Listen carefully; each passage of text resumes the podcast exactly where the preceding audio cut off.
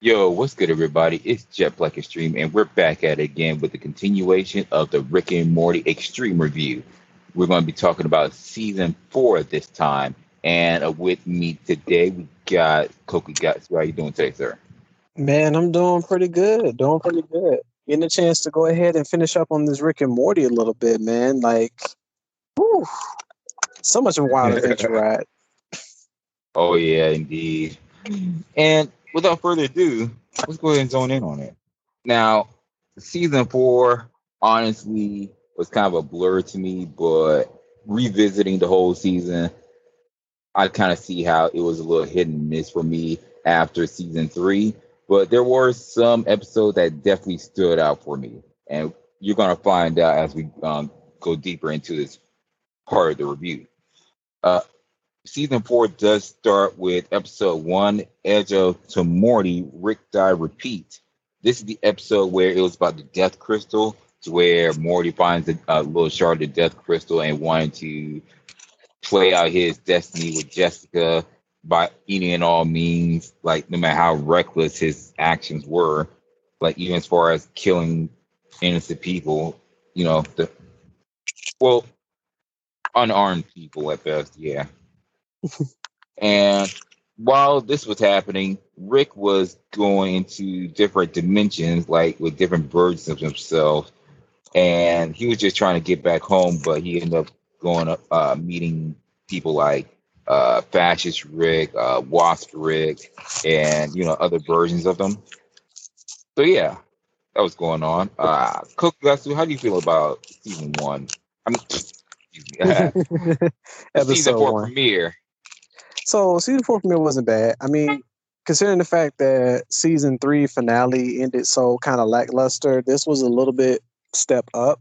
Um, was it like it definitely was not like a hook. It was not the hook that season three premiere had, and be honest on that one, but it still had a pretty decent one. Um, as far as this like critical review, it felt like they just copied over with do, using the whole Deus Ex Machina thing with uh, Morty going just overpowered everybody, military, everything. Like nobody stood a chance against him, and he just wants to everything about Jessica, everything about Jessica. It really just it it pushed so much of that aspect of okay, dude, you're doing too much. Like, bruh, yeah. chill out. Like, chill out. The world does not revolve around Jessica. Everybody ain't got to die for Jessica. but now, granted, what he did though was legit was like legit funny though. the way he was going about I think the favorite the best thing to me that he did was the Meeseeks where homeboy just pop like literally the, like the military shows up he just like he just turns around pops out two Meeseeks boxes and just like tap tap tap tap tap tap tap yeah. like, yes, ma-.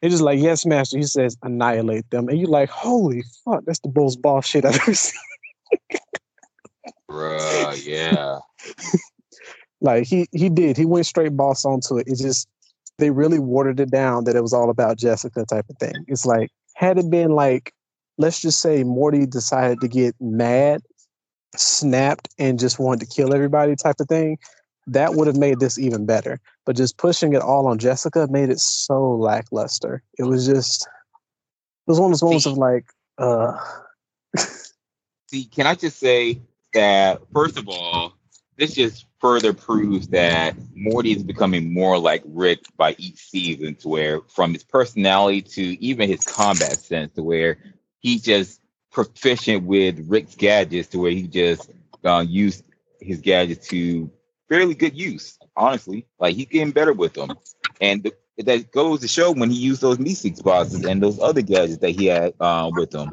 um, and he wasn't even really paying attention to what was really going on. Like he was so focused on dying with Jess- Jessica, excuse me, uh, kind of slurring my words. Mm.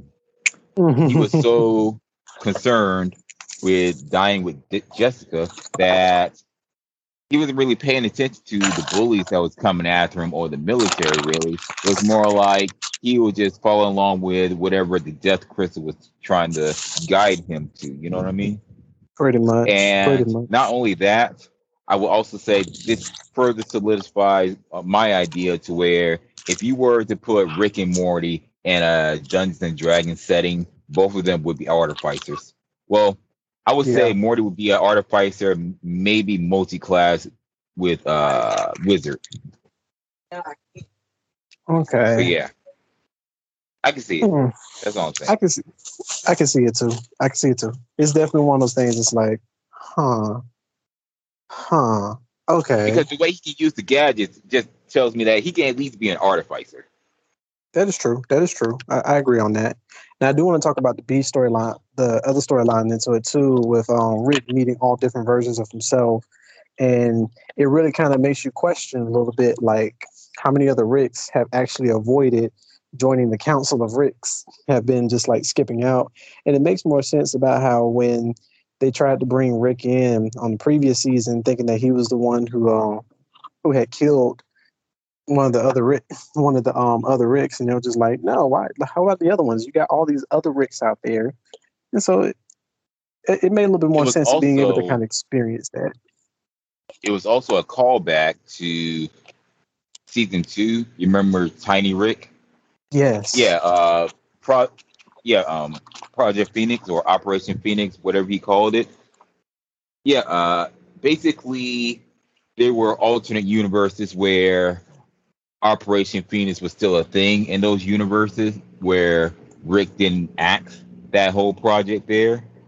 So Yeah. when Rick died because of Morty's recklessness, basically his consciousness got uploaded into clones of Rick's in alternate universes you still had uh, Operation Phoenix still running because you know the the different Ricks of Infinite Universe like there's a lot of them that's like completely different, but then again there are Ricks that are similar enough to where they're gonna have similar ideas. So it's only fair for Rick to assume that if there's going to be infinite number of Ricks, there's more likely uh, a, at least a handful of Ricks that have the whole Operation Phoenix thing still running. So it's kind of ingenious for him to go ahead and assume that. So he just pretty much thought of that ahead of time as a contingency in case something like this happened.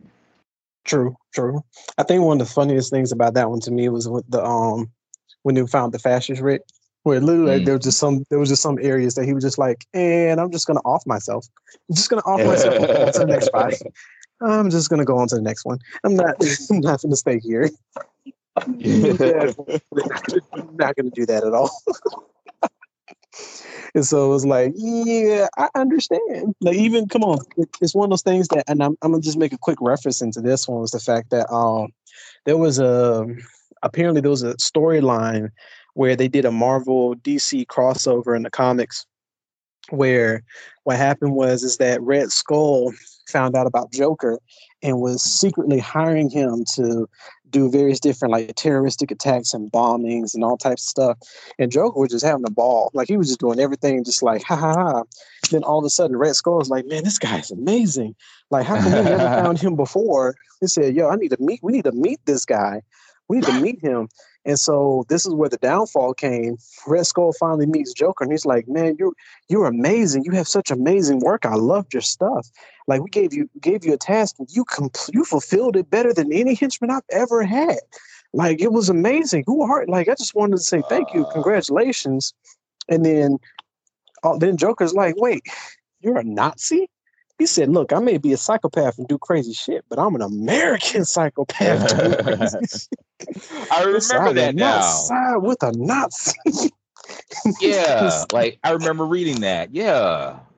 So even still, like even Rick, kind of same thing. Like, uh, I'm not supporting Nazis. Moving on my life. Type of thing. like with Rick, same thing with Joker. It's like, yeah, I done some fucked up shit, but hey, there's just some lines I just don't cross. Okay. exactly, exactly. And it's like, wow. He's like, I'll kill people, but for my freedom, not for Nazi freedom.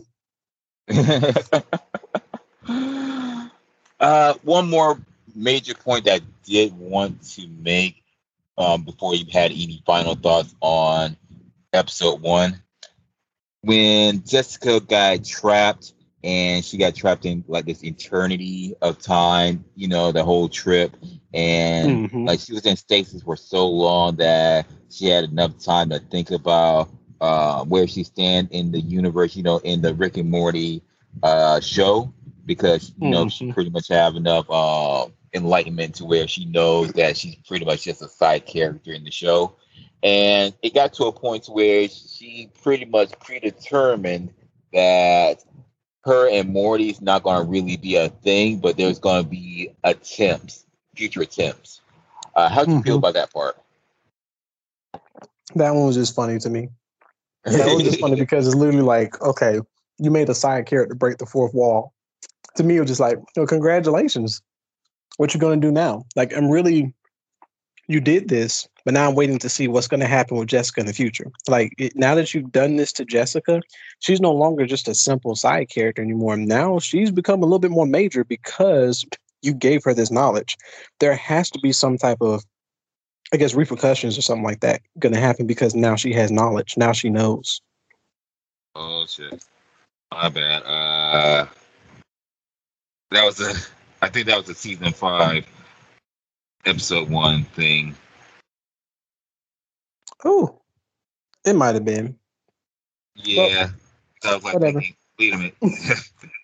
well, whatever. I mean, it's still one of those things. It's like it's a good setup. Like season one was a good setup for this little situation to kind of happen. Yeah. All right, so whoopsies. Hey, it happens. But yeah, so like season four, episode one was very was very interesting in its own aspect. It had a it had decent storyline for it. Like I said, it, it was definitely much better. Um, it did have these moments of just like I said, kind of lackluster into it. Like it would have been great to see more interactions with Rick versus those other Ricks that we weren't expecting. You know, the most interaction we got was Rick with Wasp Rick. Know, honestly. Yeah. So I would have loved to see some more interactions with other Ricks. But then that also could have made the story like made this episode significantly longer. So I think to keep it an episode probably did that. But you could have made it a special and you know just made it longer. I would have no I don't think any of us would have had a problem with that. Like, oh wait, I remember what was going on with Jessica now. Uh, essentially, what was going on was Morty thought that he was going to die with Jessica, but what actually happened was she got a job as a hospice worker, and Morty was just in this nursing home type situation to where he pretty much just died alone, and pretty much Morty just misconstrued what he what he thought he saw in the death crystal. So it's one of those post ergo, you know that whole thing I mentioned in season two, where they just pretty much just assumed one outcome based on what they saw, but that wasn't actually what was playing out. Pretty much. Like it, this is not predetermined that way. Things are all, like obviously based upon what was happening in even with him with the death crystal. Every time he turned a corner or did something else, it changed it up. So it's like things could change anytime. Like the death crystal is not finite. It was just what you saw at this exact moment. What would have happened if you followed this specific exact pattern, but otherwise it's a different pattern type of thing. You know, it doesn't necessarily mean it's bad. It just right. Whatever happens.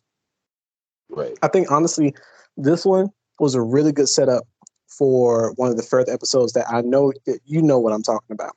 So I can't. So let, us go ahead and move on to two because I really want to get to that episode. I really want to get onto that episode.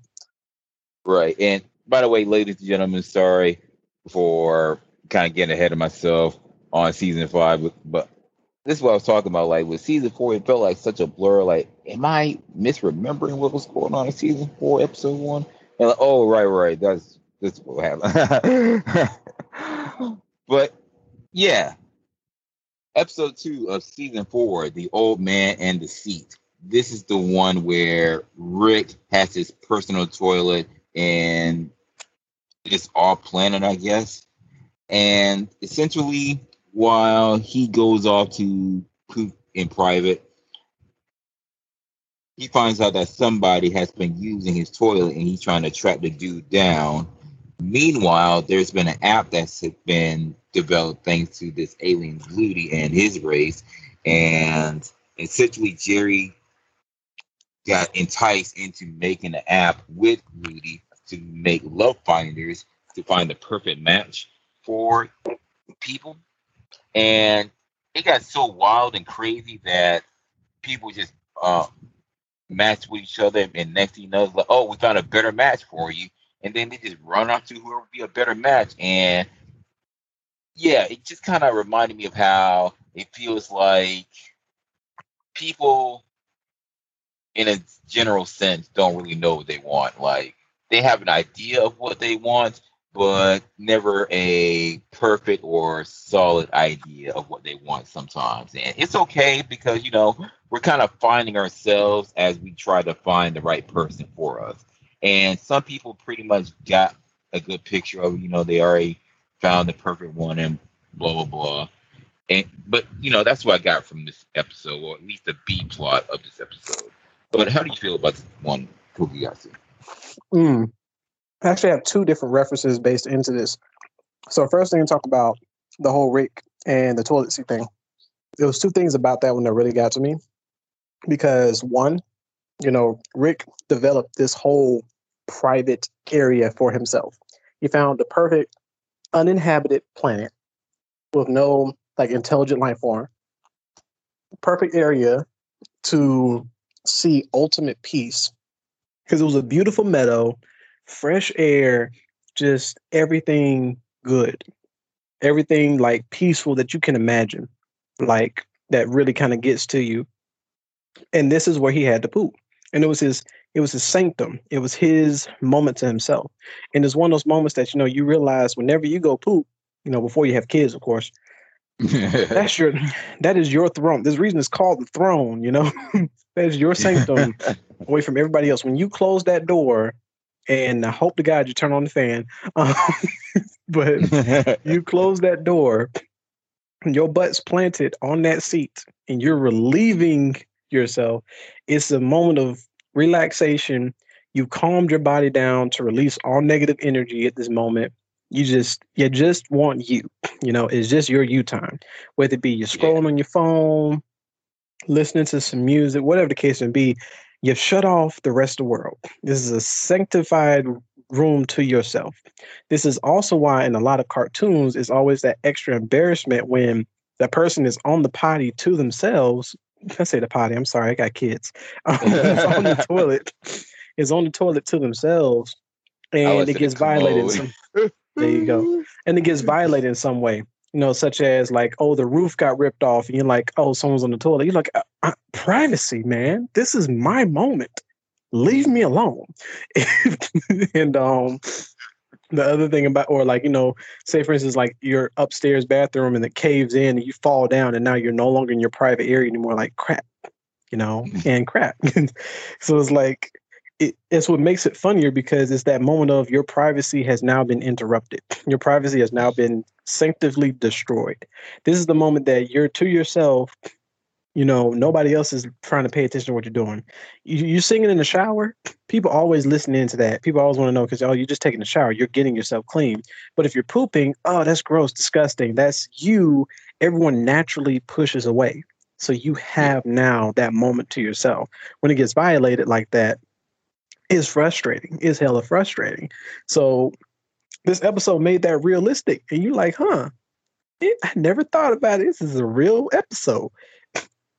This is a real episode.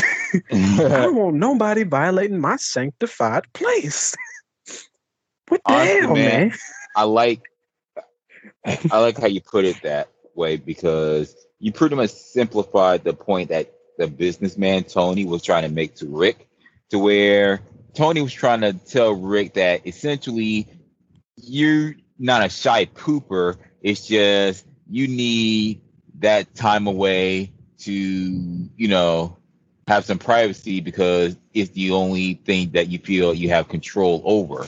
So yep. it's almost like, you know, how with between Morty, Beth, Jerry, even Summer, they keep asking him for things and sometimes Rick just wants to escape it all. And I guess his little private pooping place is the only way where he can get that escape sometime.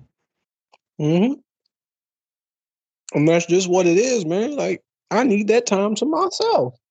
Yeah. So it it's got like, violated and it was harsh. it's like I can understand when you're a husband or a father and you want to have time with the boys, you know, going to the movies like the old times, playing video games or whatever else we would do just like the old times, but you can't because you have responsibilities, you have a family, or at least you're in a committed relationship now and you just don't have the time for that. Or, you know, even if you just like working a whole lot of hours, like you just don't have the time for that. And it seems like your free time is so scarce that sometimes going to the bathroom is the closest thing to getting a break that you can get um in the adult world. And that's just oh it's real. Yeah, that's this is that's the realest thing is the fact that we're in a world where everything is so rushed. Do this, do this, do this, go, go, go, go. That it's like you don't have time for yourself. And the only time that most people make time for themselves is in the bathroom. That's why there's people that you're in the bathroom for a lot longer than you really need to be. Like you've probably been in the bathroom, already honestly, did your business, but you're sitting there.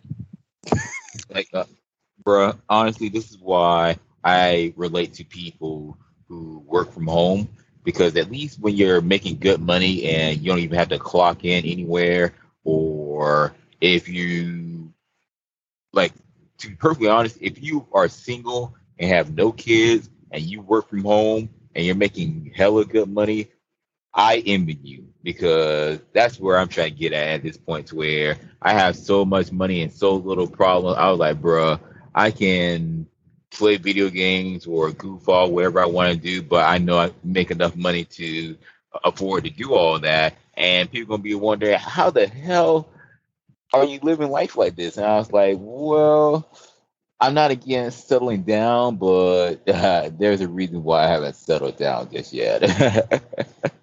there's reasons. but yeah, I I totally understand how y'all feeling. Like sometimes you just need that privacy, and going to poop is one of those only excuses that you have. Mm-hmm. And then the guy wound up relating into Rick.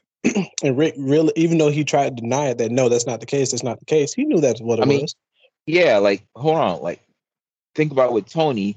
Even though we don't really know much about him, one small detail that should explain things is that he is a businessman, and typically with businessmen, you're just assuming that oh, they're so busy with their jobs trying to bring home money and whatnot to the families that they're just like Rick to where sometimes they just don't have time for themselves. So Tony can probably relate to the fact that okay, yeah, I can understand that you may be the smartest man in the universe, you may be uh, all powerful and all that, but you're just as human as I am, and that's saying a lot considering that Tony's an alien. But you're just like me, to where sometimes you just want time to yourself, but people won't give you that time to yourself because you're so busy being yourself and trying to be a provider and shit.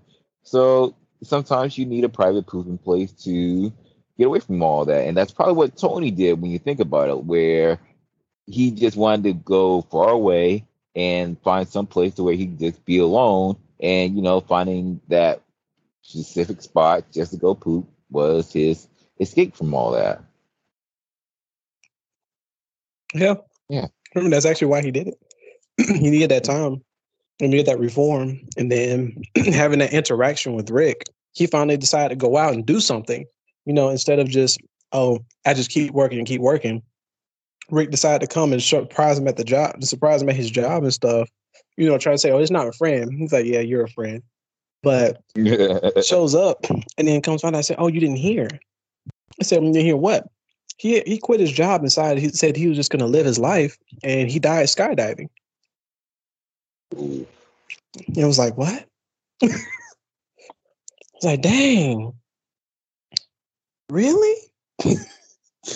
Yeah. And I think I, um, so. This one also made me relate a little bit more too because there's actually a YouTube channel that I follow.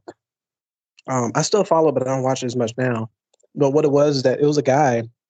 It was literally called Random Dad, and literally what this guy did was random stuff. Like he did the most random things. Like, what happens if you put a micro put popcorn in a microwave too long? And he explained it scientifically and things like that. But he just had fun, and he just did anything random. What happens if you mix mercury, if you put mercury, hot mercury in water?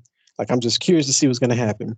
What happens if you melt mercury down and pour it over something else. Like he literally just did the most random thing. It was like not it was not random dad, but random guy. That's what it was. But he was a dad, and you know he it was one of those things that he was finally got to that point of I'm a dad, but I finally have free time now to do something. But what wound up happening is is that this guy actually had died. Um, I think he was skiing. He wound up having a ski accident, and unfortunately, he wound up passing away. So his kids wound up taking over the show um, still trying to do certain things in honor of him. It's, it's not the same, but you know, it was kind of the same thing as the fact that a dad that finally decided to say, fuck it, I'm gonna do whatever I want to do. You know, I'm I'm gonna stop holding myself back. And so I don't know. I, am pretty sure the episode wasn't really all this deep, but just it wound up relating to me because I wound up having those moments. Because you know, I watched this guy. Like I watched him when his channel first started. It randomly popped up in my news feed, on my YouTube feed, and I was like, why not? It's random. It says random. I'm looking for something random. Why the hell not? You know? And then it was like, huh. Okay. So then when he died, I took I actually took that personally. I was like, oh, I felt like how Rick felt. Like, dang, had somebody I related to, even though I didn't know him that well, somebody I related to. And now he's gone. And it's like, damn. You know, it hurt. it felt bad. So yeah, yeah. It, it was now I don't want to stay on this for too long. It's making me sad. Um, now the dating app one, this one to me was super funny because aside from the fact that yeah, it was just a dating app that made people crazy, especially Summer. Summer wound up like Beth is trying to go out out of her way to protect Summer, and Summer's like, "Forget you. I'm gonna go and do quick dates with every single person that says that I'm perfectly matched with. And this dating app not just matched people, it matched you to animals and random machinery and stuff. like yeah. it matched you to anything, and people just like, "Oh, you're my fr- you're my best person." Like some people went so far as to try to get married and then decided to cancel like cancel the wedding in the middle of them getting a like they were how y'all together long enough for to get a bride dress. That's what got me. Said y'all long enough together to get a bride dress, and then all of a sudden like, oh no, it's not working out. I'm gonna date this guy. I'm going with this guy now. Dude just pops out the out the ceiling of a church, breaks through the ceiling of a church, skydiving. He's like, "You, I've been looking for you," and I'm just like, "What the heck is going on?" Type of. thing. like this whole thing is like, what the hell is going on? Um, it was like this dating app has just got so badly out of hand. But all it is is just them trying to distract all the humans because their planet is dying because they don't have any water. So they want to take all of Earth's water. And you're like, wait, what? you pretty much destroyed humanity for for that? You could have went to like Jupiter and melted their ice caps or something like that and got water. Like what the the hell did you have to come here and steal our water from? then, then also just Jerry being Jerry, literally the fact that Rick stamped on this thing's forehead, do not make app. He's like, hey, you want to make an app? It says on his forehead, it says, don't make it like don't uh, don't make an app. Don't make an app. And Jerry's like, I mean, it was there. I'm pretty sure it was just something like something like Rick was just being extra with. And then Morty just straight up calls him out. It's like, no, it's literally the fact that he was too damn lazy to explain to us why it is we shouldn't do it. And you just went ahead and went around it and did the shit anyway, like an idiot. just, like having the moments that Morty lets into Jerry is like it's is real and it's hilarious. Yeah. Uh, this was a good episode. this was a Honestly, good episode. I just like how with Jerry, it reminded me of Ed, Edd and Eddy when Double D was trying to teach Eddy and Ed about reverse psychology, and Double D told Ed, like, Ed, listen carefully now. Do not eat that dirt. And then Ed, at first, he was being cool about it. He was like, "Nah, I'm not gonna eat the dirt." And then he got real tempted to eat the dirt, and there he is eating the dirt. And that's pretty much the same thing with Jerry. It's like for some reason, it's almost like reverse psychology works very well on guys like Jerry, to where you tell him not to do something, and chances are he's gonna fuck it up anyhow. Cause it's Jerry. But then one of the other things about it too is the fact that it also puts in how much we rely on technology to rule us. There's a um there's a TV series called Black Mirror. I don't know if you've seen it. No, I didn't. So it talks about technology ruining people's lives in all types of ways. So one episode that's actually mostly memorable is one where everybody's lives is based on ratings. Where literally, like you know how you give, like how you do a Yelp review and stuff like that, how many stars and why and stuff like that, and that yeah. they re- they replaced the credit system with the rating system. like your credit is based on how well people like you. So I want you to keep that in mind. This that was it's a real, real crazy world because the main character we're following, she's desperate to try to make sure people like her. So that way she has the highest ratings because that's the best credits and stuff. And her brother, he has decent ratings, but he's a gamer. He's like, I don't really give a fuck. he's like, there are people who like me because they like playing with me and stuff and we're good. And there's people who hate me because they're just mad because I'm better at them. I don't care. Like I'm just a gamer. I don't care. He's like, my ratings are decent, I guess. And he's like, I'm still able to get a place to live. I'm still able to pay bills. It's like I don't really care, you know, move forward.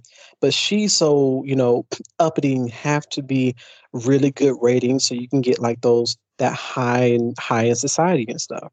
So but then it's also so important too because even your jobs are based into that and it was like literally based on how good your how good your ratings were depended on if you still worked at a certain job or not like they only hired people who had certain ratings so if your rating dropped you couldn't even walk through the front door the door locked itself to prevent you from going in saying that your rating needs to be higher before you come back to work or you're just fired and it's like what the hell and it's like you know they let that rule them and it was the same thing that was happening. This dating app, this dating app ruled them. They they didn't care about anything anymore. People stopped going to work.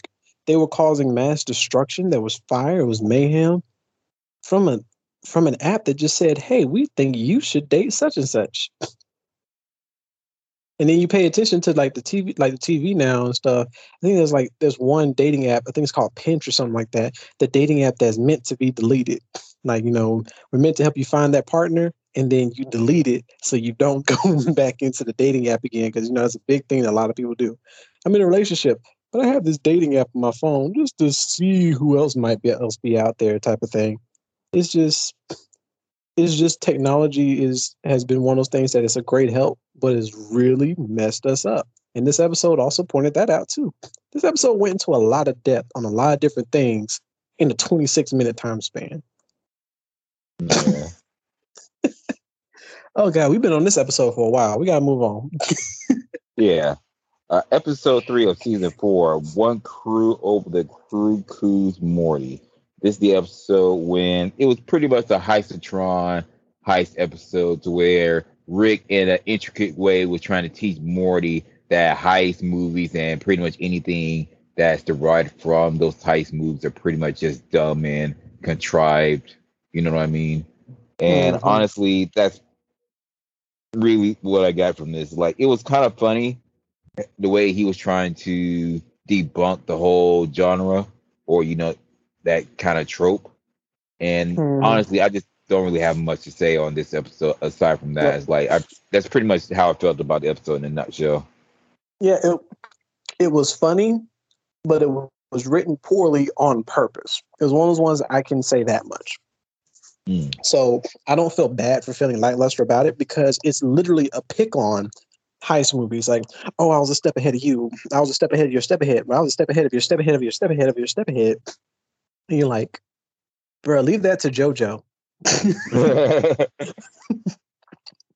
like, bro, I would have said someone like Aizen from Bleach. Man, the whole look that I don't even want to get into that one because I'm still mad. I was I was just talking to my wife about it, so I'm gonna only say this. I don't want to get into it. I'm gonna only say this.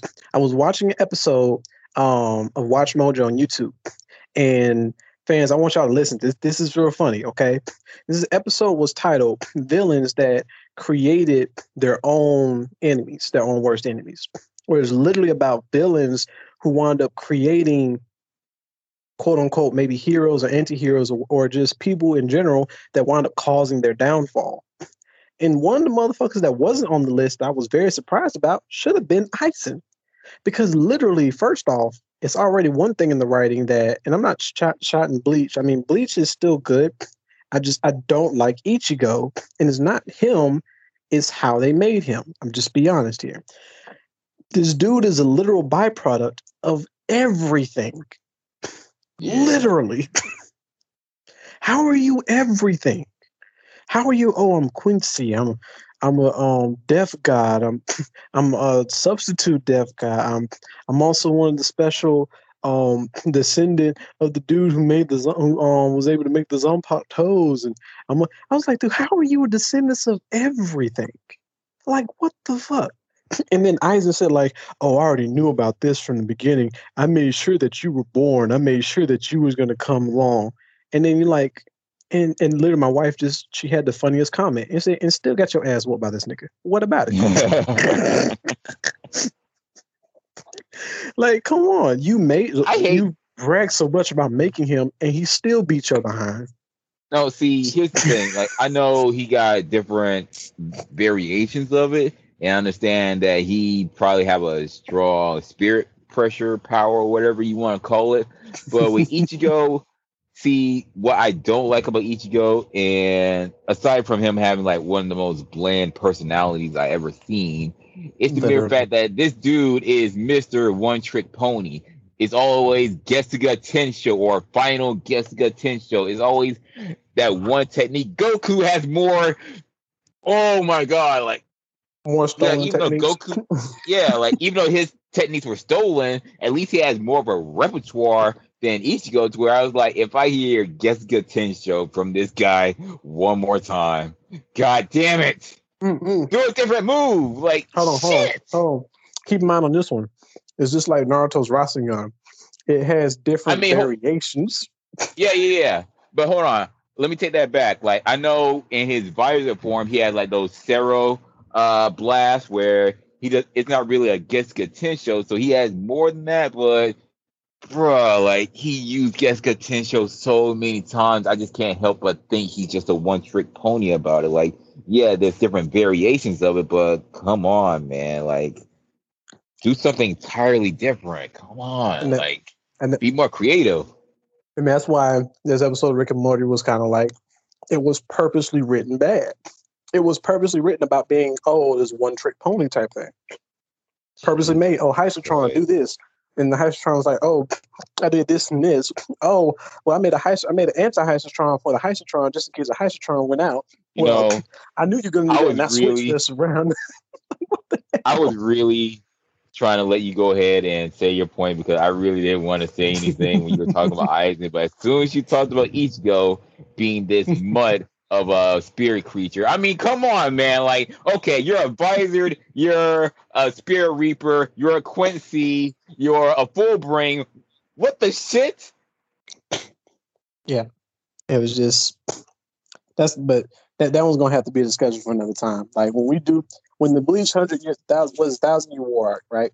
when thousand year war finally drops, we gonna yeah, like I heard that. it's getting anime, so we're kind of glad about that. So at least the animation is getting finished as far as like getting caught up with the manga. I'm happy about that, but I'm gonna be honest with you, I just don't care for Ichigo, but I love everyone else. Like I just love the rest of the cast. Awesome, awesome. but we're gonna get back into that Bleach into that when we get that Bleach review. But yes, it's uh this episode was yeah, like, that's the only thing I have for it. Yeah, it was just it was just purposely lackluster. Like it was purposely made written bad to pick on the fact of how the other ones are bad writing. So, I, so I get it from the comedy standpoint, but it was one of those ones that did a Family Guy trope, where it was like uh, you parody, but the parody was no longer as funny anymore. It yeah. was funny at first, but not 26 minutes funny. I think no, actually, I think this episode was only like 22 minutes actually. But yeah, it wasn't. Yeah, it wasn't 22 minutes funny. It was like 12 minutes funny, but not 22 minutes funny. The extra 10 minutes, I just wasn't. There was no need for it. It was almost like it was. It got too real. Like it got so real that I'm not even enjoying it anymore. Like it got so old that it kind of even helped us realize how old heist movies really got. Like between the Fast and Furious movies, how honestly, in my opinion, that kind of got a little old, and some others that I'm kind of forgetting. But you, you get what I'm saying. Yes. So it's like it's it, it, it's just it's there. It's just there. That's just all it is onto that one. Um, oh my gosh, episode four. Oh, okay, episode man. four is Claw and Hoarder Special Rick the Mortar. Uh, essentially, this is the one where the one with the sexual dragon, the slut dragon, and they try to make some sort of bond with them. This is the one where uh, Morty wanted to be a wizard, but uh, Rick and Summer was like, "Bruh, just be an artificer and just pick guns. Come on, don't be stupid." Yeah, I mean, especially after that whole tantrum, the episode, the tantrum that he had, the whole earlier. Oh yeah, the whole thing with um Jerry and the cat, where uh, the cat just keep telling him, "Yo, just go with the flow, man. Like you ruin the vibe by asking questions and all that." But when Rick finds out the truth about the cat and they just find out how fucked up he is, whatever they saw, and they was like, "Get out of here! You repulse me! You sicken me! You get out of here!" And that's honestly all I got on this episode. Like, it was an all right episode, but eh, it was all right. well, not saying it was bad, but it was all right. I'm, I'm trying to collect my thoughts on how to say this. So, it picked on us D and D lovers. As much as we're yeah. like, hey, we love like to say that we love D and D, we love dragons, and like if you love Lord of the Rings and fantasy lovers and stuff like that, I took this one personally, and it's probably because I'm fantasy zone president. You were like Michael Jordan, it's like, and I took that personally. yes, this episode came out, and me is like, and I took that personally. It's really what it was.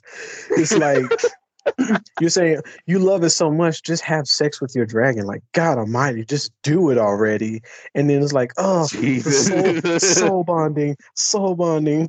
yes, oh. yes. to the point, like Rick is in here, like, don't tell you, don't tell your parents about this. Oh God, yeah. oh God, it feels so good. It's like so euphoric. it's like, what the heck, man? I, it, I, just I couldn't with this episode. Like it started off simple. I'm not here I for this, bro. Because you know the dragon's like, uh, I'll do whatever it is that you want. You're my master. And then like like Morty is just like, what, what do you want to do? I really just want to dry, dive under this ground right here. Wait until the realm of wait until the ruling of man finally dies away, and then finally emerge back free of you foul humans, shit like that. And Morty's like, well, we can't do that, but we can try something else, type of thing. Maybe I'll let you rest up and maybe you'll give me a, a ride through the sky, maybe like once a week. How does that sound? Is that better? Can that compromise? I'm just like, really? Really? The dragon straight up just told you, I don't want to be here. I don't want to deal with you guys. I'm stuck. Don't have anything else in mind. I'm stuck. This episode was just funny. It was just funny in that, but again, yes, Michael Jordan. Yeah. And I took that personally. hey, uh, you want to go ahead and move on to episode six, was it? Oh, we're on five. We're on episode five. Yeah, Rattlestar, yeah, Ricklactica. My bad. I kind of went too far with my notes. See, this is what I get for getting ahead of myself, folks. So forgive me on that. yeah, uh, Rattlestar Rick Catula, uh, Rick Lac, Ricklactica, ah. Ricklactica. yeah, see, they need to stop with these names, okay? Now, this is the one where Rick was like, bruh, leave the snake alone. Leave the snake alone. But Morty doing the same thing Jerry did, like I said with Ed, like, do not eat that dirt. And I'm like, Morty, listen carefully now. Do not help that snake. And he ended up helping the snake anyway because he felt guilty and he ended up trying to replace the snake and send it back to his planet. But it turns out that by doing that, he incidentally created this whole race war with snakes. Mm-hmm. That eventually turned to Terminator. What people yeah. it term. Oh my god, we have to kill him. No, don't kill him. We must kill him. No, don't kill him. Oh yeah, the, uh, then the testicle monsters had to come back and deal mm-hmm. with it mm-hmm. because you know they yeah it got the attention of the time police. Yeah. Yes, because it messed up everything, and it's like, bro, what the hell? yeah, this was, It's an all right episode too. It was funny for that, but other than that, there really isn't anything else to talk about. There was no B Yeah. storyline to this one. It Yeah, there just really the A- wasn't. Yeah, there wasn't at all, and it was just it was just the A storyline where we're looking at Morty just constantly feeling guilty, and then going back into the snakes to the snake world. Then Morty feeling guilty, then the snake world. Like it, was all the same storyline, so it wasn't. Yeah. there was no B storyline to it. It was It is- super focused on that. Yeah, Uh, episode six is the same way. Uh, Never Ricking Morty. Now, see, reason why I got this one mixed up because this is the one that I kind of want to go ahead and talk about. This is the story train episode, to where it was a whole anthology episode where it was like this whole map of the train, and Rick and Morty was on there trying to uh, fight the conductor, and he was super ripped for it, no reason at all. And it was trying to break the fifth wall, supposedly. And as far as you know, the continuity of the show with uh, Evil Morty uh, having his Legion of Ricks and so many other things that could have been in the uh, canon. Like even Rick said that. Well, Morty said, "Is this canon?" And Rick was like, "It could be." And that's the whole thing. That they were trying to pick on the canon, the canonical um storyline of Rick and Morty itself, to where this stuff could be canon, but you know how Rick and Morty roll. We like to subvert those expectations. exactly. this one was just a slap in the face for all of us who are always, like you said, looking for what's canonical or not. Like anytime we look at Oh. anything, Dude, like I'm sorry, but remember how their Deus Ex Machina was literally Jesus Christ? Yes. like this, the anthologies in this one was funny. The anthologies in this sto- in this episode was really really funny, and yeah, it was just was. It was a slap in the face for us to think about what's going to be canon and what's not. Like one of the biggest series that has issues as far as canonical things is Dragon Ball. Is is, is the Dragon Ball franchise. Like from the whole thing of it with Dragon Ball Z's movies, how they finally just said, "Oh, it just takes place in different storyline, like different storylines, like what if storyline scenarios and stuff like that." But that didn't happen until Super. Like when you they finally explained the whole, they went back further into the whole um Trunks's future is a, really a whole different timeline, not just a universe, but an entirely different timeline in itself that he's just ripping apart by traveling back and forth and things like that. So, you know, by by finally having that Goku Black se- um, series, that we finally was able to say, oh, the movies are all technically canon in a different uni- in a different timeline, like in a what if timeline situation. so, It's like but before then, it was just questions like, is this canon? Is it not canon? Is it canon? Is it not canon? We were just, I don't know. yeah, like um when they were talking about Dragon Ball Super Broly, how is this canon? Because there's a lot of stuff that happened in Dragon Ball Super that they made callbacks to to where it feels like it's canon. And yes, Dragon Ball Super Broly is canon, and w- pretty much piggybacking on what you were saying, how the original Broly movie and you know its trilogy, that's actually a Broly in an alternate universe. Just like how I was reading about Dragon Ball's Minus, where there was this Mhm. alternate story to where what if Planet Vegeta didn't get blown up and Vegeta was still off doing his own thing, and it turns out that Broly became king of Planet Vegeta, and basically Vegeta had to participate in a tournament to become king and defeat Broly, and Broly was was a dick in this one. He was a real dick Mhm. in this timeline. But in Yep, Dragon Ball Super Broly, he was like really soft, like on the inside. because he wasn't he didn't want to fight but it's one of those things that like and even and as far as in the dragon ball franchise dragon ball's um dragon ball super resurrection f was the first movie um yeah it was. It was it was the first dragon ball movie after dragon ball like because all the movies during dragon ball z none of them were canon. All of them were different timelines. There was not one single movie that was canon. Resurrection f wound up being the first movie no, no, not Resurrection X, my bad. Battle of the Gods wound up being the first movie that was canon. And since then, almost pretty much every single super movie that we've had, we have Battle of the Gods, Resurrection F, Dragon, um, Super Broly. Those three movies are all canon. They're the only movies in the franchise that have been canon to the main storyline, whereas everything oh, else oh, has God. always just been different timelines. The upcoming movie coming up. I I can't believe what they named this shit. Like for real, bro. Like Dragon Ball Super Superhero. You couldn't come with a better name for that. It's for not, real. And it's, it's not about. It's not even about Goku and Vegeta. It's about everyone else. Gohan, Krillin, Piccolo. It's about everyone else. But I mean, I get it, but, bro. Okay. Okay. Mm-hmm. But okay. back to um, for far the Rick and Morty anthologies, is is pretty much one of those things. Is like you said, it was a slap in the face for us as far as picking on what's canon, what's not canon, because we focus on shows like Dragon Ball Z, like those Naruto movies, um, those Bleach movies, the One Piece movies, the One Piece video games. Um, you know, oh, is this canon? Is this canon? Is this canon? Are they really copying the storyline, or they added something a little extra to it? Um, even the Dragon Ball, you know, um, Dragon Ball Fighters, like Fighter Z, it's not canon. You know, but, I'm sorry, but you know what I appreciate about the Katekyo Hitman Reborn anime series? Not only were some of their arcs were anime exclusive, like some of the filler arcs, you can say they were not only anime exclusive, but they were canon. Like they basically said, okay, we're gonna do things differently in the anime compared to the manga, but the whatever happens in the anime is still canon compared to the manga. So it may not happen in the manga, but it's still canon.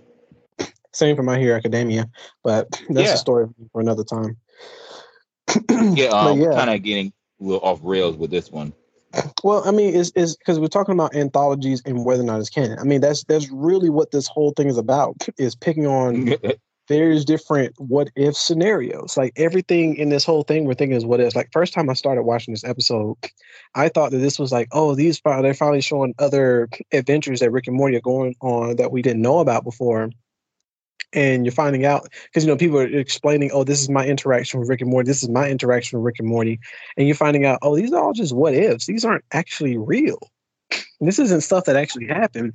And then it becomes more realistic at the end of it when Rick and Morty finally are off the train and they're out the train and just like it's like an infinite void and like I don't know what they're gonna do. And then it just zones out to our Rick and Morty. And Rick is like, Where'd you get this? He was like, Oh, I just and Morty's just like, Oh, I just saw it and thought it was good. He was like, I appreciate you. You didn't make a second thought, you didn't overthink it, you just went out you just bought something and you just made it simple. He's like, I appreciate you. You finally have done something simple type of thing. and it was like this the ending just kind of completely desolated the entire story train situation until the story yeah. train until like the story train fell off the tracks. And then like Morty was like, I just I just go buy and just, just just go buy a new one. He's like, No, you bought this one. like, bro, there's a fucking virus going on, right? You're like, you can't just be walking around trying to buy trains exactly. But it was that was probably the only thing about it is that the ending I think the ending had some type of real point to the anthologies, but I don't know, personally to me it took away from it. Like yeah. it would have been great just to have the anthologies and then Rick and Morty somehow make their way back. But to make it as like, oh, this is just a toy train set. It was just toys. They're not I was like just ruined everything for me. subverting those expectations. Exactly. I'm over thinking this episode was really about something, and then come to find out, just, just fuck it all. It was about nothing. just, like, really? just hurt my feelings. So, uh, you ready for episode seven? Yeah, I'm gonna get off this one. Just hurt my feelings. episode seven. Uh, yes, episode seven of season four, uh, Promortyus. This is the one where Rick and Morty find themselves on a planet where it's been controlled by mind face huggers called Glorzos, and essentially they got their whole consciousness. You know, it's kind of like Starro the Conqueror, but you know, different. You no, know, and it's, the alien, kind of, it's the, it's the it, Alien franchise. There was giant eggs. You get too close to egg, it hatched, and a face hugger attached to your face. Oh right, right, right. exactly I'm just, I'm just thinking of Starro from um, the Suicide Squad. By the way, there will be a review on the Suicide Squad soon. Like, believe that. I, this episode was this episode disturbed me. At first, I was Yeah. fine. I, at first, I was cool going along with it. I'm like, okay, the facehuggers are mind controlling. Summer winds up becoming the queen ruler because she happened to think because she happened to do this real old school fad of keeping a popsicle in your mouth. That hasn't been cool since the fucking greasers in like what the was it? No, no, it wasn't a popsicle. It was a, a toothpick. toothpick. Yeah, like having a toothpick in your mouth. That wasn't cool since the greasers now. it wasn't cool since the greasers. Like that was played out back in eighties, man. Like that's been gone. Bruh. Me throwing away my toothpick because I had one like sitting right here. Like I like to have a toothpick in my mouth every now and then. Not as much, but it's like sometimes it's cool. But then now you're saying that's like let me throw away my toothpick. I mean, look, this is me personally. If You if you want to walk around with a toothpick in your mouth, you think it's cool, that's entirely up to you. I just I can't. Cause when I No, no, me, like cool. Having it I'm not doing it just because I think it's cool. It's just you know it's more like a it's like having a fidget spinner but in your mouth. yeah, we're not gonna go into that conversation. Um, Yeah. Yeah. okay. Yeah, I, I kind of caught myself. Yeah. Okay. Yeah. Yeah. Um. Okay. So this episode. But seriously, it's like saved from a toothpick. Like you had the toothpick in your mouth, it tried to hug your face, and all of a sudden, I'm like, oh, I can't hug your face. You got a toothpick. I'm dead. I'm like, wait, what? And it's like, she's the queen. She's the chosen one because her face huggers couldn't hug onto them.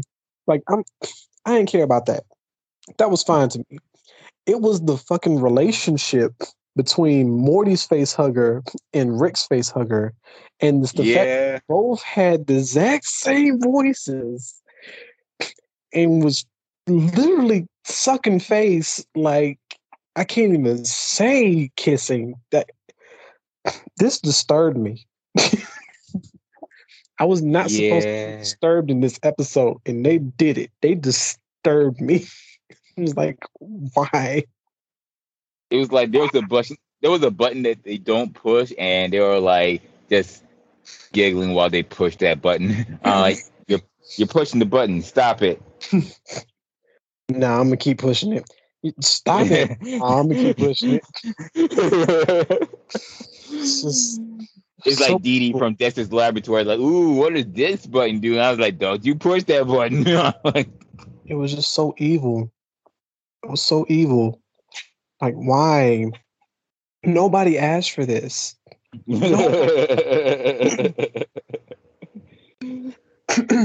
I mean, the ending was on episode seven. Yeah, the ending was fine when they finally got in the ship and started blowing up everything. Realizing they were killing innocent people, though, and even Rick felt bad about it. Like, oh wait, hmm, this actually might not be. Oh, who cares? Just moving on. Yeah. But no, like this this episode disturbed me. That's all I got for it. Moving on now. All right. Now, oh my God. Episode eight of season four, the Vat of Acid episode. Oh my fucking God. This episode, I watched it so many times because it was that fucking good. You got like, God damn. Okay, so Morty on this one mission with Rick was trying to do this whole deal. It went south, and Rick had this vat of acid just in case things go south, so they can just hide in there. It's fake, by the way, so they're not gonna really melt in that vat of acid. And Morty found the whole idea so dumb that he just decided to criticize Rick about it, and he was really laying into Rick about it too. And at some point, when they got home, they I don't know, went their separate ways, and for some reason, Morty wanted a special remote, like, like A basically he wanted, yeah, a redo button in a sense to where he can create a save point by making Yep. this special remote. And I like how he goaded Rick into making this uh, weapon to where you remember we were talking about uh, season three to where like he pretty much know how to push Rick's buttons now, and he pretty much challenged Rick's ego to saying like, you can't make it or you won't make it. I was like, I can do anything. And I was like, hmm, hmm, I doubt that. I was like, I, I, I think he just can't. I was like, he ended up frustrating Rick so much that he ended up making it anyways. I was like, yeah, I'm gonna fucking do it. He, did, yeah. he made his grandpa do it out of spite, bro. yeah. But the funny thing is, Rick kind of here's the funny thing with um Rick. He made the save point, right? He made the redo button. And he gave Morty the option to where you want me to explain it to you? And Morty was like, nah, I'm just gonna go have fun. And yeah, he went to have fun. He had a lot of fun with it. He had so much fun that some of it was kind of pathetic and a little regrettable. But yeah, he, he had his fair share of fun with the redo button. He even got to a point where he kind of incidentally came across this girl that he liked. They hit it off pretty well to a point where they were dating and things were good. They were going on a trip and all that. There was, you hold know, on, some arguments. It wasn't Jessica. Keep that in mind. It wasn't Jessica. It was some unnamed girl, but you know. but it wasn't was Jessica. Old. Yeah, it wasn't Jessica. That was the funny thing. It was just some random girl that he uh, chanced across um, in front of some shop. I forgot what was the shop was. I think it was like a coffee shop or something like yeah, that. Yeah, it was. It was. It was a coffee. It was a coffee shop because yeah, he was, he, okay. he was standing in front of like a stripper, um, in front of like a stripper lounge. Like he was like right in front of the building, and then instead of going in, he happened to look left and he sees her, and all of a sudden wanted to just go talk to her, and then from there, things go well like I don't want to cut you off, but it, it's just this one was a very intense moment for me in that one when I was watching. So I was like, dang, you know, Morty found happiness, and right. it wasn't Jessica. But I'm gonna leave that alone. But it, he found happiness though. Like I'm talking about, they went on trips together. He introduced her to the family. The family likes her. Um, Summer likes her. That that itself, like, how, how often do you have an annoying big sister that likes your girlfriend? You know, um, Summer likes her. They go on a trip. They go on an airplane. The airplane crashes. They have to fight for survival. They're having to eat people to survive. And Morty decides, I'm just going to go ahead and do it and decides to make the journey to go get help. And, oh, excuse me. And like, you know, he suffers frostbite. They get help. They get back. He has to um go back into um he has to go to the hospital. He's having to like you know, just kind of like give all this li- like live his life and everything. And one thing to keep in mind of this is that Rick is not here at all. like Rick is not really present much at all in this case. Like Morty found happiness and didn't have to really fuck with his grandpa anymore like that. And all of it gets fucked up because Jerry picks up the remote, picks up the remote, and is like, huh, I wonder what this does. It may control the TV, though it doesn't look anything like the TV remote. I'm gonna click this button anyway. Clicks the button and sends Morty all the way fucking back to right in front of the strip club again. Just wow. Damn. This made me hate Jerry so much. Oh, hated Jerry so much for this. Like, Jerry, you know damn well that was not a fucking TV remote. Yeah, every TV remote's got like, a brain. Like, yeah, only one button, man. Only one button. You just assumed it was a TV remote. Really? Just,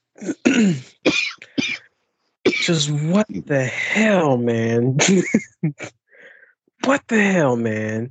And it was just like he just he ruined it all he ruined everything. Morty and like Morty was just like, just fuck it, just fuck my life, fuck everything, just right. Why? he even tried to kill himself, but he, he just failed at it. He didn't try to kill. He didn't try to kill himself. He wanted to kill himself, but what happened was is that um, that's when Rick explained to him. He said all those redo buttons really wasn't you redoing things. You created a new timeline every single oh, time. yeah, like hold on. Like I like this part because basically Morty went back to Rick and he was like, okay, I kind of learned my lesson from this, and it's good thing that there's no real repercussions. But he was like, Rick was like, yeah, I'm glad you learned the lesson, but there were consequences to your actions because you didn't redo it. You just, you know, hop to a different universe or something like that. Or in other words, essentially he had to erase Morty from different universes in order to redo what he thought was a redo. You know what I mean? Yeah. So it wasn't exactly in multiple universes. yeah. And not only that, the only way they can fix the problem is if they merge the universes to where everything that happened in those universes will happen in Morty's uni- the one that we were following. Mm-hmm. But in exchange, that uh, the other Mortys will be uh, spared. And I just liked how um, Rick tried to bring it all together to talk about uh, it's the prestige. It was a reference to the prestige, We were mm-hmm. like breathe it in. This is God. oh my god, that one was funny. And it's like, and, he was so petty about it the whole time too. And it, was like, hey, I told you, like you. I, you I, excuse me. Excuse I asked me. you, did I'm you sorry. want me to explain it? yeah, you you asked me. Like, here's the thing, I could have explained it to you, or you could have just had fun. Did you have fun, Morty? And I was like, is this about the vat of acid? And I was like, no. I was like, I'm sorry. I was like, yeah, yeah, I'm sure you are. But now it's time to face the consequences. Like, I was just having fun. And I was like, yeah, so was Jeffrey Dahmer. uh, speaking of oh. which, time to um uh, pay the piper. And then there's the police and pretty much everybody showing up um, for Morty's head for the crimes that he committed. Apparently, like oh my god, he pissed off a lot of people. Apparently, yeah, he was just having fun. He did whatever because he thought it had no consequences. So he purposely went and messed up other people's lives. Yeah, he messed with the military. He messed with it. He did everything literally. Just because yeah. he was like, "Oh, I could just redo it over. Who cares?" type of thing like that. And yeah, it came back and it bit him. And the it bit him and hard. the funniest part and the funniest part about all of it was the only way out is the same idea that he ridiculed, to where he had to pretend to die in a vat of acid, but it was a fake vat acid by Rick that was in right in front of the front yard, and like Rick was really milking it too. it was like it was like Morty's like, God damn it. I was like, say the vat is good. The vat is good. Kiss the vat. it's not a bad idea anymore, is it, huh? Not a bad yeah. idea anymore, is it? And then all that said and done, okay, they were convinced that the um that ass is real. Everybody left, and then Rick was like, "Don't ever make fun of me again." yeah, and then the bad part about it is that that girl got her memory, like got those memories where she had those that life with Morty, and then she can't. She shows up to try to to to go up to try to talk to him, and then all she sees him jump into the vat of acid, and she's and the bones come up, and she's like, "It's over." Just cries and runs off. I was like, "Damn." It was just, but, bro, it was so funny. It but so turns out it wasn't even their own universe. It was like a different universe that Rick picked out, so that way the consequences in their home universe doesn't come back to bite them later on. It was like, oh, so once again, subverting those expectations to where, oh, is this going to have continuity in later scenes? Like, nope. it was all an isolated incident. just, I love this episode. Rick was just like extra in this episode. like literally, when he said this is God, that's pretty much what he played at this point. Yeah. but uh we don't have much time left, so let's go ahead and get to episode nine. This is Childrick of Mort. There this is the one where they go on a camping trip and the family found out that Rick fucked the planet and essentially with Beth's help, Rick tried to make these children be Rick looking children, but apparently the father of the children this Zeus looking god shows up, and meanwhile there's like this dung people, like this uh the rejects or whatever, and Jerry leads them because you know Jerry kind of get treated like a reject, especially the way Summer kind of lays into him. Um, pretty much, kind of um, admitting that Summer finds Jerry useless as a father and a provider, and I was like, ooh, wow, ooh. But yeah, it was it was an okay episode too. How how'd you feel about this one? It was bad writing of the Lord of the Rings movie. That's my only explanation for this for this episode. Is if you had a bad Lord of the Rings writing movie. That's what this episode was. That's my only explanation. I'm leaving it there. so, uh, any anything at all for episode No. nine? No, no. Jesus. Yeah, like that's all. Honestly, like with episode nine, it was an okay episode, but he's like, eh, yeah. That's, I- so yeah, I will go back and rewatch it for entertainment purposes if I'm bored, but it's not one that I'm like, oh man, I just gotta go back here and just just watch it. This would be one literally like if I decided to replay season four and go through every single episode, like you know, this episode having to come up, I, I'll watch it. Sure, why not? I watched the first eight. Let me go ahead and watch this one too, and then get on to episode ten. That's about it. yes. Uh, speaking of which, uh, with the little time that we have left, let's just go ahead and get to episode 10 and wrap up this episode. Uh, episode 10 of episode, yeah, excuse me, season four, God damn it. Star Mort Return of the Jerry. This is the one where the clone of Beth or whatever, you know, from the ABCs of Beth in the last season, basically the clone Beth or the real Beth. It's not that clear. I don't know. I don't know, people. Space God Beth. damn it. Just just call it Space call Beth. it Just Space call it. Space Beth. God damn it. Okay. So Space Beth comes to visit, and apparently Tammy and Phoenix person comes to visit as well. There's this whole battle on Earth. Basically, Rick even said that, yeah, we're doing the Star Wars. And they made a whole deal out of that.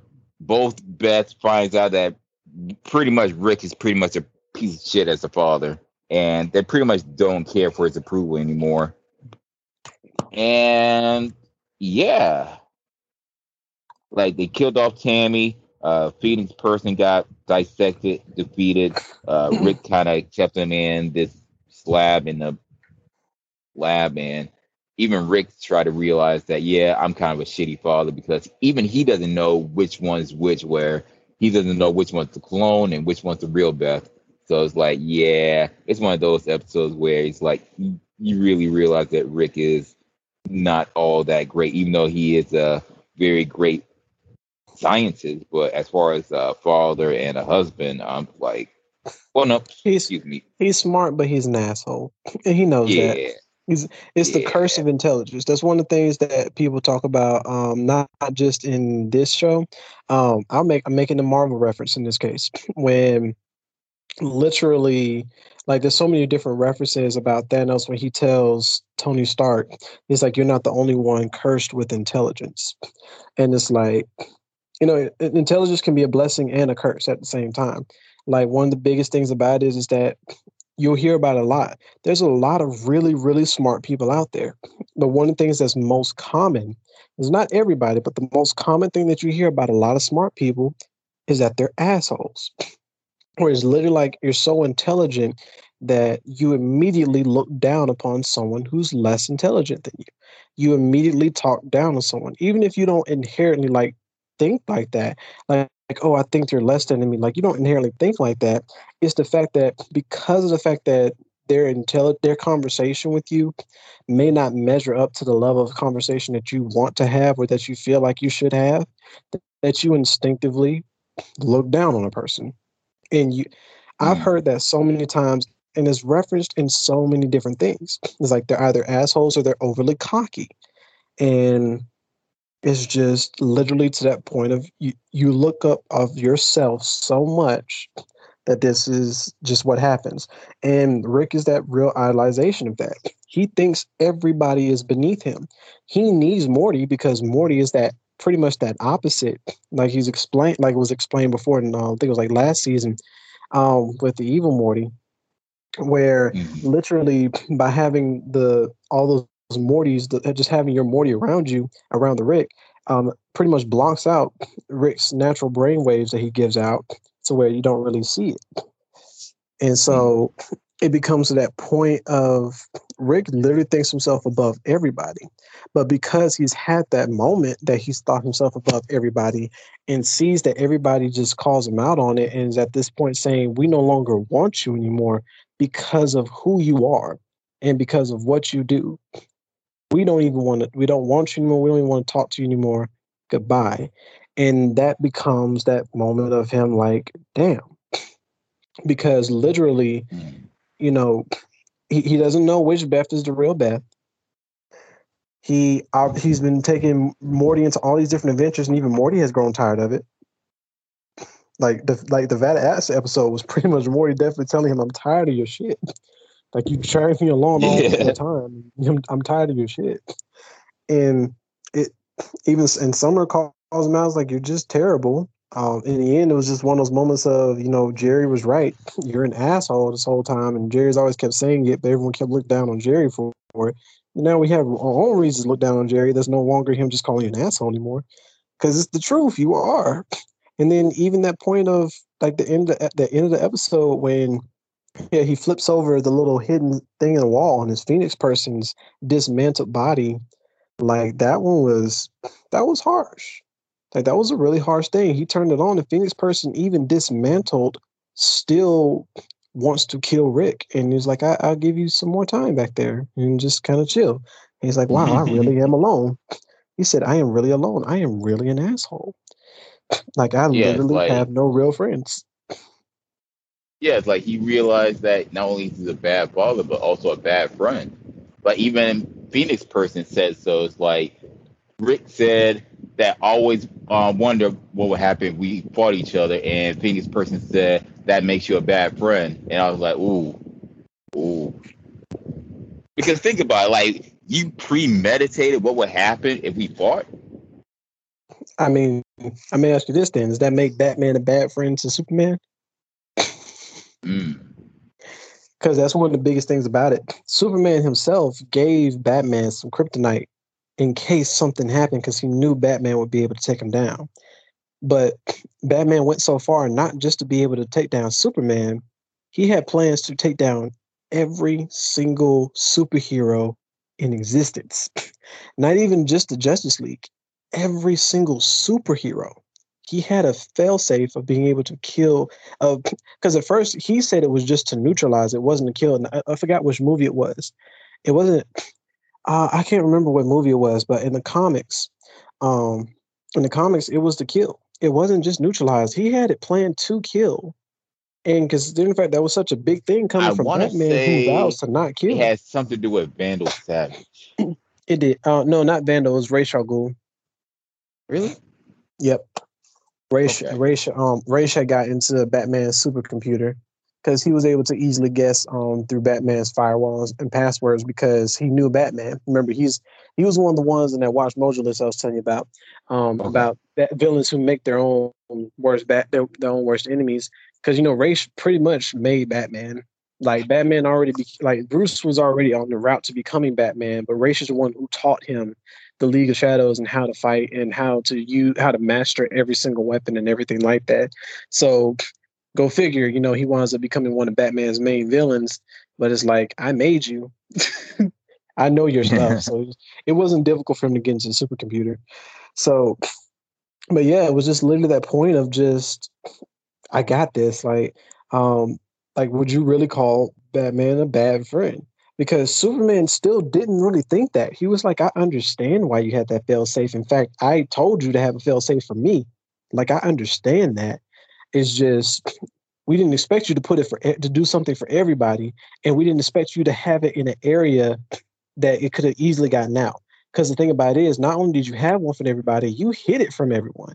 None of us even knew that this is what was going on. So when we walked into a trap that pretty much almost killed all of us, we walked into it blind because you didn't prepare us for it, even though you were prepared for this situation. And it was that same thing for like Rick. You know, it was like I always wondered what would happen if we ever fought. The fact that you even think about the fact that we were going to fight and what would have happened means that you automatically always focused on the worst of us and was fully prepared for it, that you never enjoyed us as actual friends anyway. We weren't even really friends. I looked out for you, but you never looked out for me. Hmm. then take that into account into like literally one of the most epic fucking battles that Rick has had. Literally, Phoenix Person almost killed his ass. Like Phoenix Person literally was about to win that fight until he until what, what was it? Summer switched him off or something. It was Summer or Beth, yeah. one of the two, had found his off switch and switched him off right before he delivered the killing blow to, blow to Rick. Like he was about to murk Rick. that was about to be it.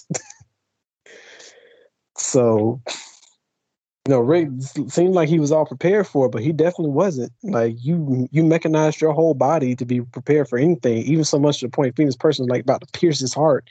He put a whole encasement chain around his heart to make sure he didn't get um, pierced and shredded. But at the same time, like you still, you weren't really ready.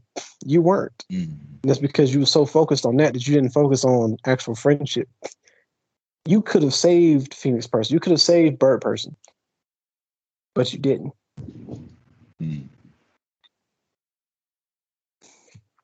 So this one was this this was a good setup for season five because now season five starts off with everybody is against Rick. Rick has already had these moments of wanting to, like he's already had multiple moments of wanting to kill himself. You know, the Pickle Rick episode, the episode after um, Unity, when he tried to hook his brain, hook his um, head up to a little to a, a helmet to where it was supposed to phase like like just completely shattered like uh what was it like melt his brain or something like that. And then he wound up just falling to the table crying right before it happened type of thing. And like the um whole little rick episode like all of that is, is literally just the fact that rick knows that he's alone but then he's so arrogant and cocky with especially with how intelligent that he is he doesn't think that he can make a difference. He doesn't even really try everything he thinks he's trying, he's really doing it just for selfish gain, and it always blows back up on him.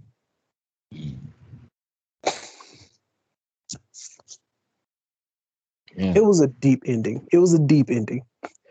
It was such a deep ending that it personally it it felt like it took away a lot more of the action. Like season one ending was good, was like really good. Um, season two ending was fucking phenomenal. You know, you're thinking that, oh, Rick is owning up to his mistakes. He's owning up. He's turned himself in. We're going to see what happens, type of shit. You know, starts off season three. Oh no, he's still Rick. um, season three ending was kind of a little lackluster at best, but then this one right here was just that moment of Rick. You're now you pretty much might as well call yourself public enemy number one. Yeah, like at this point, everyone's against you. What you about to do now? Yeah, he really is the lowest tier character in the family now at that point. So yeah, that's that's my only review in the episode. Like I I love the the action sequences. To me, it was definitely a step up from Star Wars. Like even though he kept referencing that we're doing Star Wars. It was a step up. It was definitely a good step up for me. Um, I love. I guess it being animated was really good to me. It was like watching Clone Wars. You know, like the Clone Wars fight scenes and the Clone Wars starship battles, like that. That's what it felt like. And then finally, finally, you know, Tammy getting that in, getting that final fucking blast to the face that everyone's been waiting for. Like, God Almighty, we've been waiting for this bitch to die. been waiting for the die season two. and finally, we got it. We're like, yes, we're finally there. We finally got her killed. And his final remarks is, "You made me go to a wedding." I don't know. Like, I, see, here's the thing. I didn't like her, and I'm kind of glad that she got killed. Like, whoa, hold on. Uh, that sounded bad, you but you know. Like her, but you were happy that she got killed. What are you saying here? like, okay, that did sounded bad, but I was like, yeah, I kind of felt that we we're like, aha, now you get, bitch. But my whole thing is I just kind of wish he had more screen time than that because you know I kind of wish he was like more fleshed out as a recurring villain, but you know how it is subverting those expectations once again to where yeah Tammy was just to show up for like one more episode. Hmm.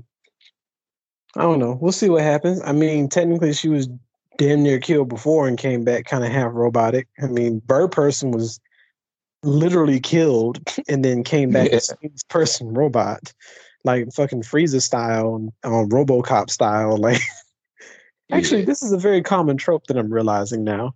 Dying in a mecha cyborg form. Hmm. yeah. I'm starting to starting to see a pattern here. Anyway. I mean, all right. But no, that's that's all I got for that episode. Like really, really great action. Like you, you it's a great episode to watch for action. The story, but the story is just so so deep that you know you almost forget the action, and that's weird to say. Like you you would never think that you would have something so deep that you would forget the action, but you kind of do. Like you focus so much into the story, you forget the action, and it's like, eh, it hit me more in my feels than I thought it was going to. I get the setup, but it hit me more than I thought it was going to hit me. I feel you, man. I feel you. But uh, let's go ahead and wrap up today's episode of the podcast. Yes, season four. It was all right for the most part. Like, like there was some great episodes, and then there were some episodes where it was like, eh, you know, it was it, it was an episode. It was watchable, I guess. but yo, y'all stay with us when we come back with season five of Rick and Morty. We're gonna take a little break on that one because you know the season five premiere didn't premiere just yet. Well, excuse me, the season five finale. My bad. No. See, I, I'm just confusing my words all night. but yeah, the season five finale didn't premiere just yet. They're going to premiere on September 5th. So we're just going to wait on that and then, you know, give it some time, do our research on it, and get back to you with the podcast episode on that. Uh, the Adventure Time review, we're still working on finishing that, but, you know, it's just getting a hard time to the time for guests to come on.